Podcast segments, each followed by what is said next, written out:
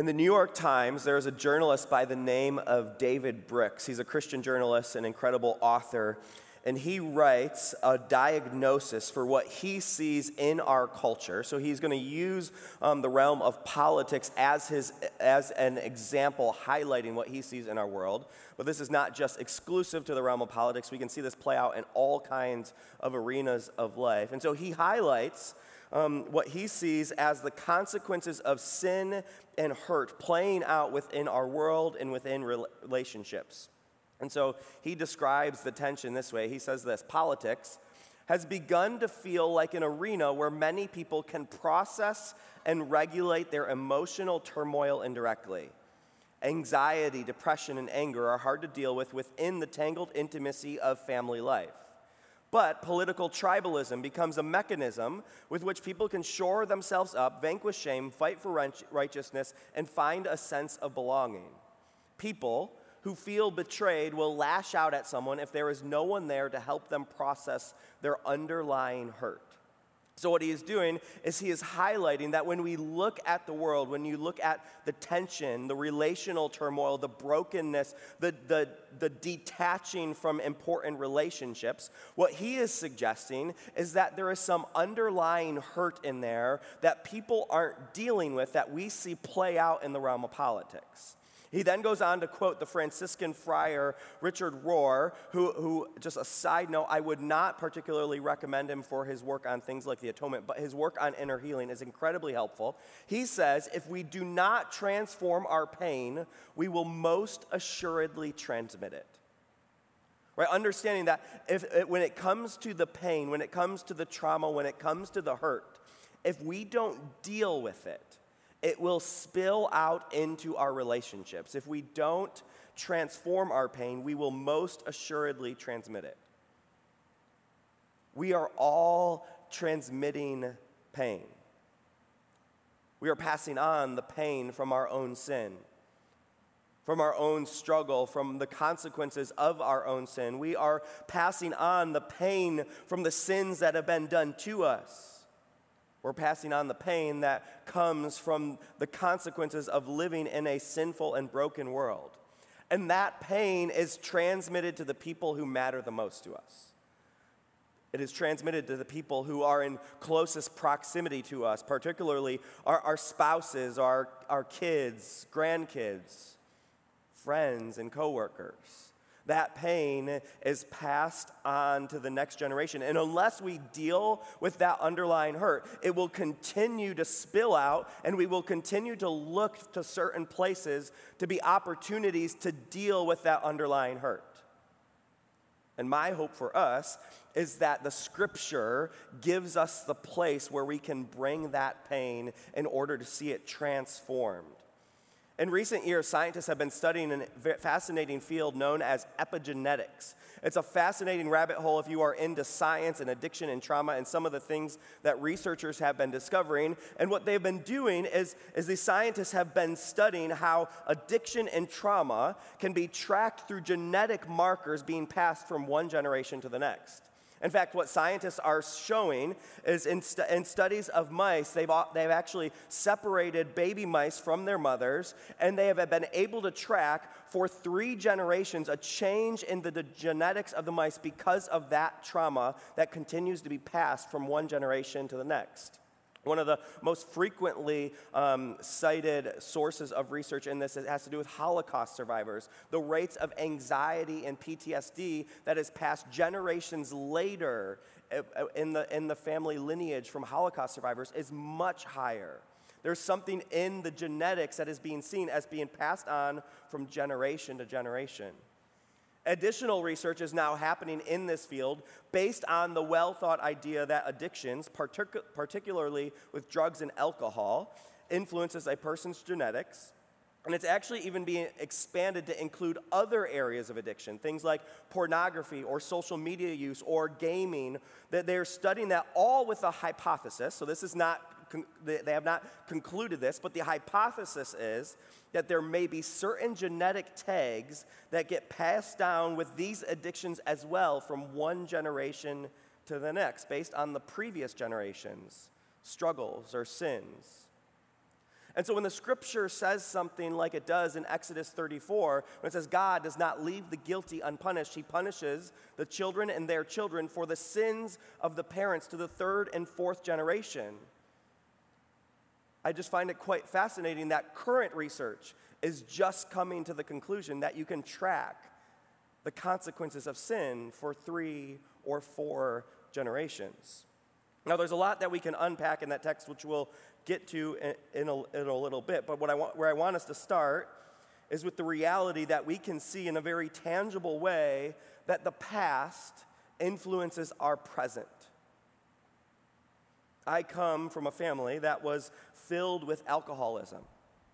My biological dad died because of it. His father was an alcoholic, his family was filled with it, which means when I think about my own family, that there is a responsibility I have to my kids and to their one day kids. And so, what do I do with that? Because what science has shown and what the scripture shows is that there is an increased likelihood for me to fall into the same addictive patterns that I have that have been passed on to me. And this doesn't have to be just alcohol or drugs. You can consider the same how pornography use, even if your kids don't know it, could be passed on to the next generation. You can consider how your social media habits, what your kids certainly see, how it's passed on to the next generation, or how anger and gossip, divorce, all have an impact on the next generation. Now, this also doesn't have to be just with your particular sin struggles, it also can be as a consequence of somebody else's sin, as, as the result of somebody else's behavior. As the result of growing, uh, of experiencing the loss of my dad and his alcoholism, one of the things I, I experience is a fear of death. And I have never had to teach my son to have that same fear. Now, to describe that, because it's a common fear, to give you a, a, window into my mind, when an ambulance goes by, I begin calculating where my friends and family are in order to determine is that ambulance possibly going to one of them? Or if my wife doesn't text me when she's not feel, feeling well, I begin to play in my mind the conversation I'm going to have to have with my kids. Right? That's where my mind goes in that. So, so it's not just, just a general fear. Like I begin to play that out in my mind. Now, I know the source of that trauma. I also have a good therapist. Um, but but, but here, here's the thing. So when my son has a fear of death and brings that up in the middle of the night, it's not just his own fear, it's trauma and fear that is passed on from me to him. And so, what do I begin to do with the reality that my past impacts, impacts his present? This also can happen on large culture wide levels, because as much as we live in our own families and we deal with the past of our family of origins, you can also apply this to communities. You can apply it to, to countries, communities, ethnic groups. We all have collective histories. And so I want to give a couple um, larger scale, tension filled examples, because why not? The 60s is about three ish generations ago just three ish generations ago. And again, keep in the back of your mind, right? What genetics and Exodus both say three or four generations ago. In, the six, in 1969, Ronald Reagan, as governor of California, signed what was the first no fault divorce law in the United States. And so think now of the present moment we're at and, and, and the way that, we, that our current world thinks of marriage and sexuality. Now, I would suggest, and we are absolutely account- accountable in our own generation for, for what we teach and believe when it comes to marriage and sexuality. I would suggest, though, that in just three ish generations, something has been passed on to us, that the, that the way we have viewed marriage has changed long before many of us were even born. Right? The sins of one generation are passed on to the next. Another example key moments of the civil rights movement. Rosa, the Rosa Parks bus boycott was in 1955. Martin Luther King Jr., who was largely disliked by political leaders. We love to quote him. They did not when he was, when he was doing his work. He was influential in the 60s, only three ish generations ago. And so, we wonder why in our political world, why there's tension when it comes to the sub- subjects like racial reconciliation, perhaps there is collective sin that is passed on from one generation to the next, and there is collective trauma that is underlying all of us that hasn't been dealt with. And so we can turn to one realm to deal with it, or we can turn to the realm called the kingdom of God to find healing and freedom the way that Jesus offers it. Right? Of course, there's tension. This was only three or four generations ago. Every family, every culture, every individual has a past. Even if you describe your family as a healthy, loving family, Right? All of our families, we have baggage, we have sin, we have struggles that get passed on from one generation to the next. This is why throughout the series we are emphasizing the important truth that Jesus gives us the ideal.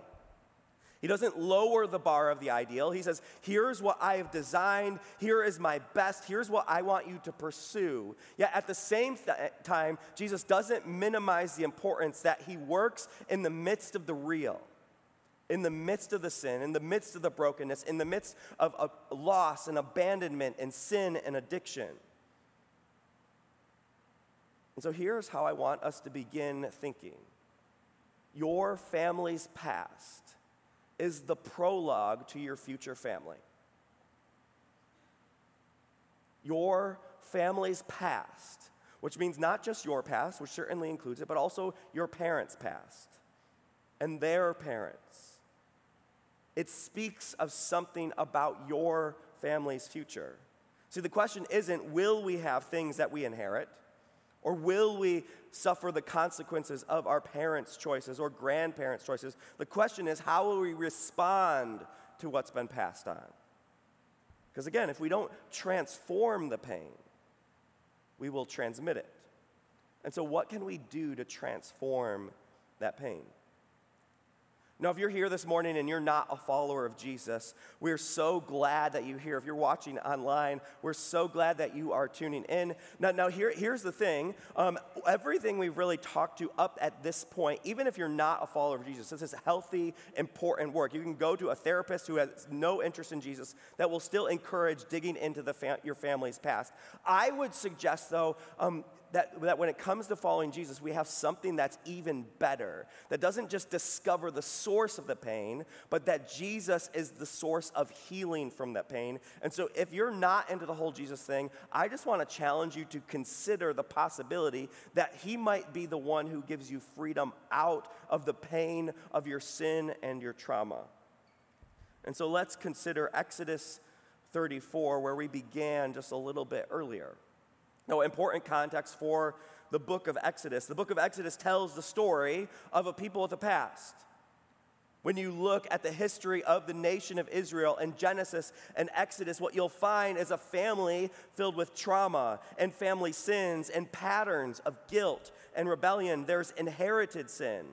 There's the consequences of sin that gets passed on from one generation to the next. There are patterns within the nation of Israel patterns of lying, adultery, family infighting, betrayal, and killing. Not just individual sins, but sins that you can trace from patriarch to patriarch, even. To see the way that sin weaves its way through the families. And so when we read Exodus 34, I want us to keep in mind that for the Israelites, this is their lived experience. Like when, when Moses would speak these words and write these words, and they read it, they would say, Of course that's true. Like I, I've witnessed it, I've experienced it. And I would suggest that most of us have that same kind of lived experience. That we have experienced the pain and the consequences of sin that goes from one generation to the next we've realized the difficult truth that we often can't escape the past. So let me begin in chapter 34, beginning in verse 6. And he, meaning God, passed in front of Moses, proclaiming, The Lord, the Lord, the compassionate and gracious God, slow to anger, abounding in love and faithfulness, maintaining love to thousands and forgiving wickedness, rebellion, and sin. Yet he does not leave the guilty unpunished He punishes the children and their children for the sin of the fathers to the third and fourth generation. Now, a lot of this, despite how we might first read it, is simply what we've been talking about. It's what epigenetics is just discovering. It's what we are, what we are often familiar with that, that the apple doesn't fall far from the tree is especially true when it comes to the sins of our parents. Now, in this, though, there are two easy mistakes that we can make, just because, partly because of translation and also just how we might read this quickly. And so, the first mistake would be in reading this to come to the conclusion that God is punishing us for someone else's sin. A better translation is what the ESV, um, the way the ESV translate it. Let, let's, let me read that for you. It says this God is visiting the iniquity of the fathers on the children and the children's children. In other words, your parents' sin or your grandparents' sin will visit you in the present reality of your life. That the sins of the generations before will pay you a visit unannounced and uninvited. And so maybe in your marriage, you're going through a conflict. What you may not realize is that your parents' marriage had an influence on the conflict that you're having in your relationship. Or maybe you are in a dating relationship and you're skeptical of the whole idea of co- commitment. That often happens because of the sins of your parents and maybe the divorce they experience pays you a visit in the midst of your dating relationship and says, I don't ever want to do what my parents did. Right? That's, that's not you being punished, that's simply their sin is showing up uninvited and unannounced. It influences the relational patterns we have, the way we parent our kids, the way we relate to our spouse, the way we fight. The sins of our parents visit us.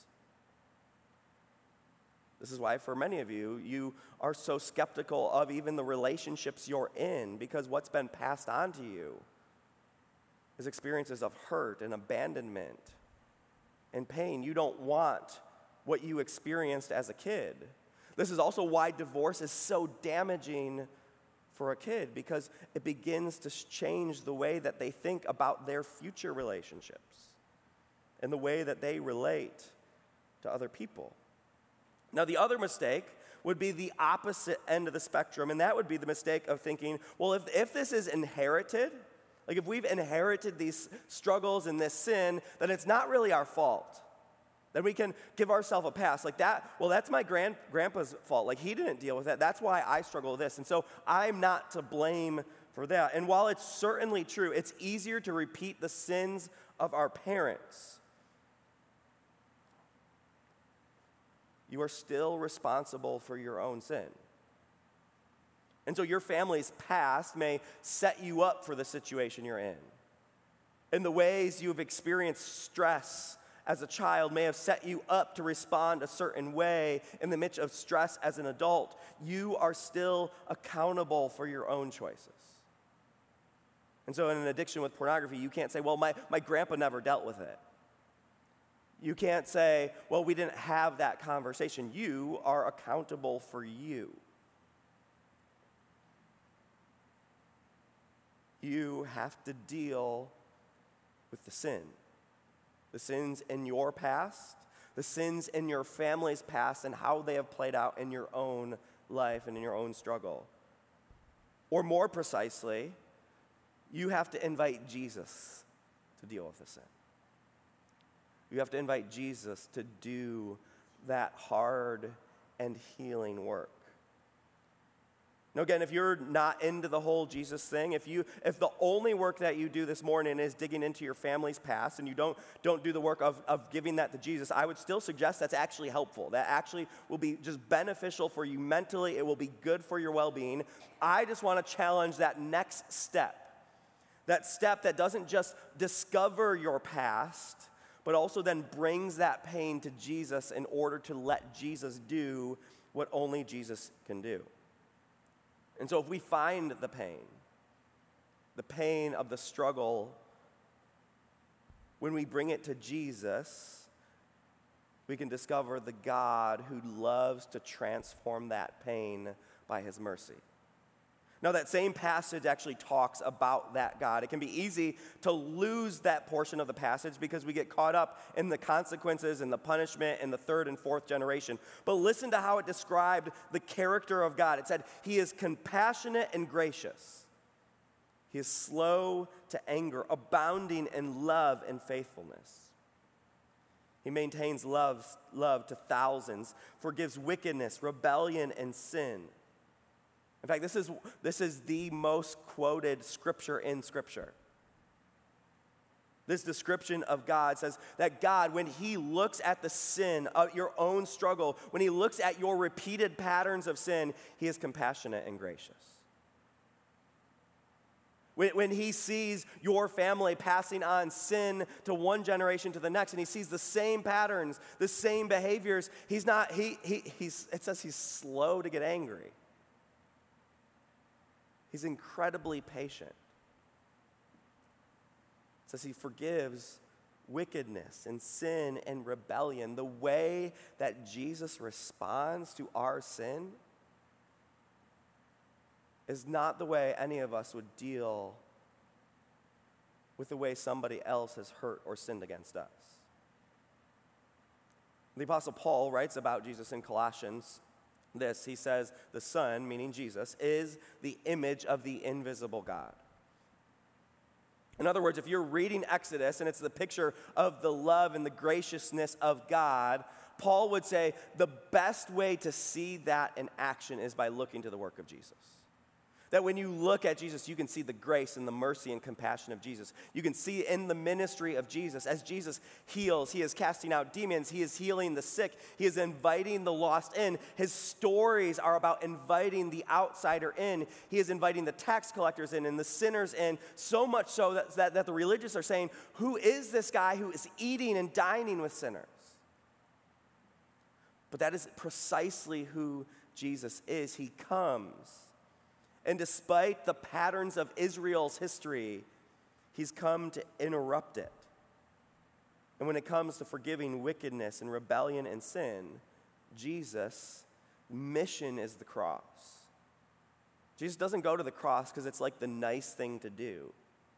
He didn't accidentally end up at the cross. In fact, he knew full well that saying the kinds of things he said and inviting the kinds of people he did into relationship with himself, he knew it would get him killed. But that was the mission. The mission was the death and resurrection of Jesus. Jesus gave his life to interrupt the, the future that your past was predicting. Jesus gave his life to interrupt the future that your past was predicting. When you look at your own sin, if that sin is the prologue to the rest of your life, it predicts a future of separation from God, of loneliness and isolation from God. Yet when Jesus goes to the cross, he goes just to rewrite that future. Says, I know the choices you've made. I know the wickedness. I know the rebellion. And I'm going to interrupt that story and rewrite the ending. When Jesus sees the trauma that you've been through, the sins that people have done to you, and he sees how that is predicting a story and how your life will play out, Jesus, in fury, because you are a son or a daughter of God, Jesus says, I am going to the cross to fight back against the story that's already being predicted. And Jesus rewrites the rest of the story.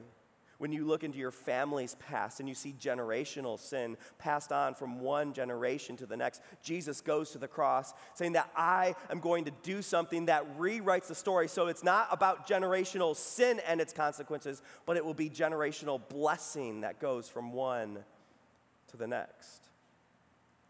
Now, there's this incredible ver- little verse in Exodus that can be so easy to overlook because it gets lost in translation. And in Exodus, it, it, uses this phrase, maintaining love to thousands. The best way to actually read that, in the original language, and many other translations would actually suggest, is maintaining love to thousands of generations. See, what the author is trying to do is he wants to make a stark contrast here between third and fourth generations and thousands of generations. That the two aren't even in the same field, they're not even in the same arena. And so, are there, is there consequences of sin? Absolutely.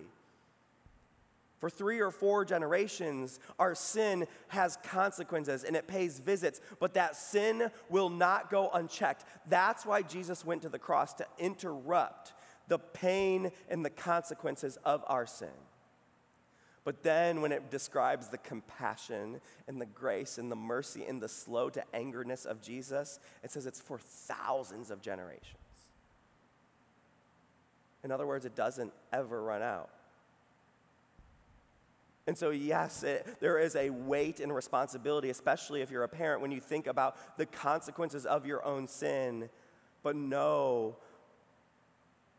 it goes three or four generations. But the blessing that comes from the grace and mercy of God far outweighs the sin that gets passed on.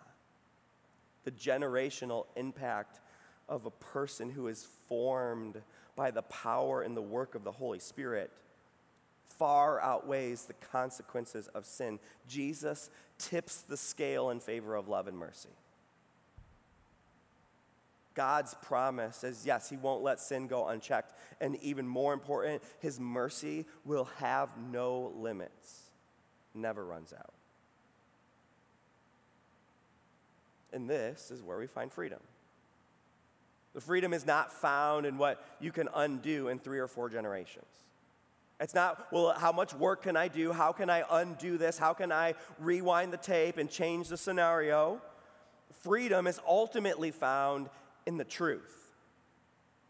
In the tr- and when I say the truth, I don't mean in a, a, a true idea, I mean a person. I mean the truth in Jesus Christ, who says, I am the way, the truth, and the life. That is the place where we begin to find freedom from our sin and generational sin and the consequences of sin. That's why Jesus in John chapter 8 describes it this way. He says, If you abide in my word, you are truly my disciples, and you will know the truth, and the truth will set you free. Or, in the words of the therapist Doc from Ted Lasso, the truth will set you free, but first it will piss you off. Because sometimes the truth requires the hard work the work of digging into the past, the work of dealing with our sin and the consequences of it. Yet at the same time, let us not lose sight of the hope that it's the truth that will set us free. The truth that is a person the compassionate and gracious and slow to anger Savior that we have. And so the question then is how do we live in that freedom? If, if it's the truth that sets us free, how do, we, how do we go to the places where we find truth? How do we do the difficult, the work? And so I just want to give you a couple ideas that you could put into practice this week. And so this is not a way that you somehow earn freedom. This is simply the reality that as, as we follow Jesus, we can learn some things about what it looks like to be a follower of Jesus by trying to do some of the things that Jesus teaches us to do. So I want to give you just a couple of ideas of the way, ways you could put this into practice this week. The first is, is, is just digging into your family's past. And so the, the, this first thing that I, th- I think might be helpful would, would be you just dig into some of your family history. And so you could do it in a sense like a family tree, right? Have you, your spouse, um, your, your kids, you include your parents, grandparents, try to go three or four generations. Um, psychologists call something like this a genogram. Um, you don't have to think in technical terms. You can just really um, map out your family tree. And then as you do it, what you're going to look for is, is patterns in relationships. And so um, on the family tree include who got divorced, was there, was there death? Was there divorce? Include where, the, where you can find addiction. Include places you might find trauma. You can also include other relational patterns. Was this person kind of cut off and closed from relationship? And so you map it all out in order to find patterns and see where your patterns of sin and struggle match others in your family history. Another way you could dig into your family's past would be less of charting it out and more of a writing exercise. And so for this, I, I want, I, I would encourage you, you begin with yourself. And so don't, don't jump right to your family. Start with yourself, really with answering the kind of question of what's your just most pressing need right now when it comes to your emotional, your sense of well being. It might be health, it might be a relationship. What's the thing that's disrupting your sense of peace or security or well being? Another way, what would you like to heal or what would you like to see change? And so then I want I just encourage you begin with that and just write down whatever comes to your mind. A writing exercise isn't meant to be read by other people, so write unfiltered, don't edit yourself, write down whatever comes out. If you get stuck, another, uh, another question would be if this feeling or this condition never changed, what would I be afraid could happen?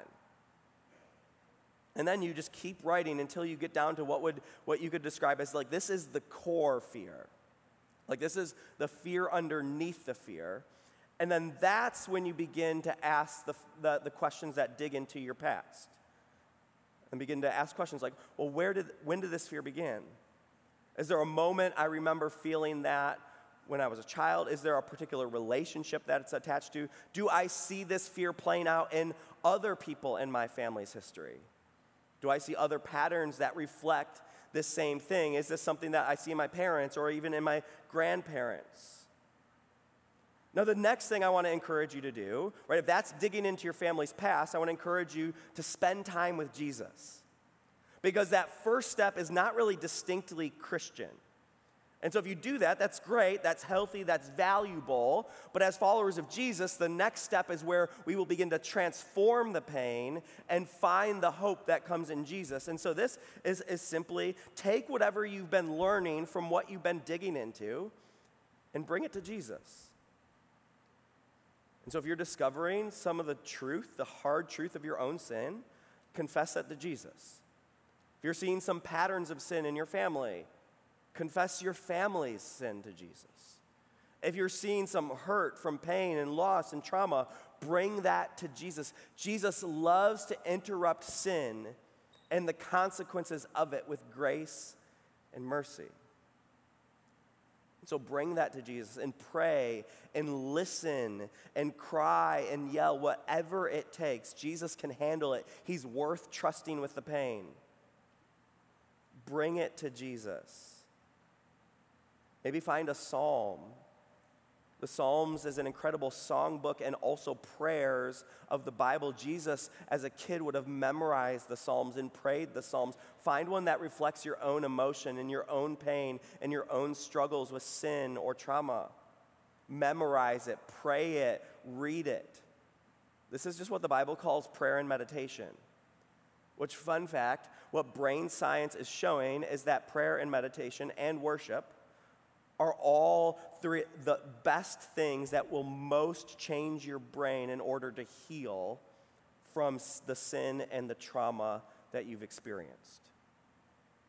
And so imagine if we began to put that into practice in our life.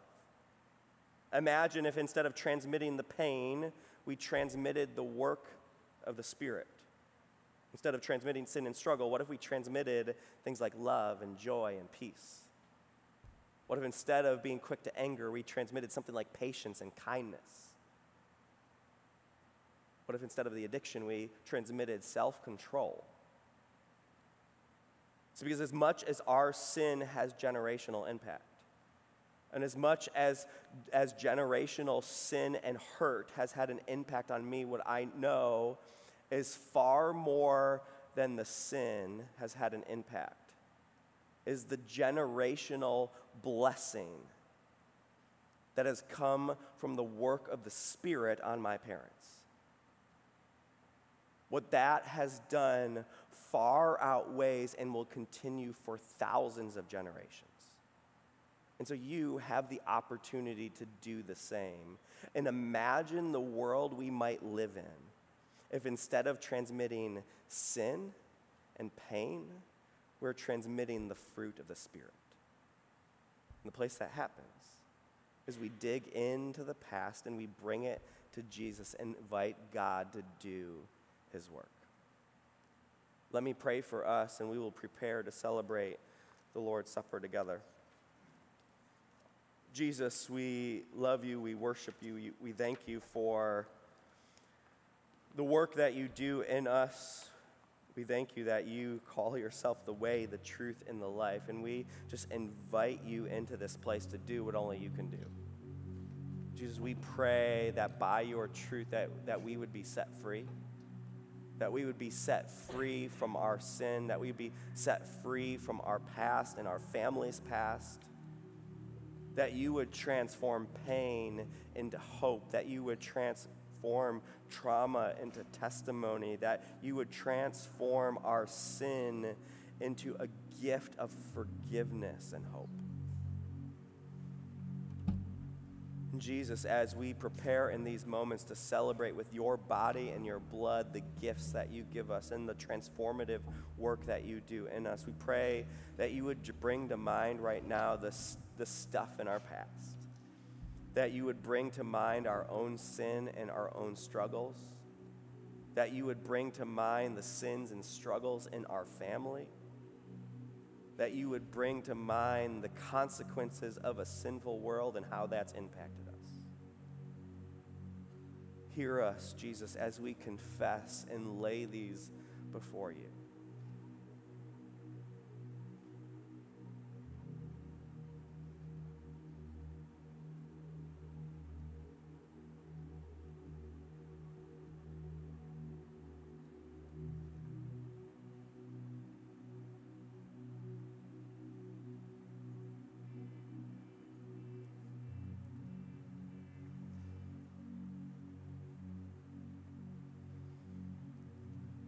Jesus loves to interrupt your sin with his mercy.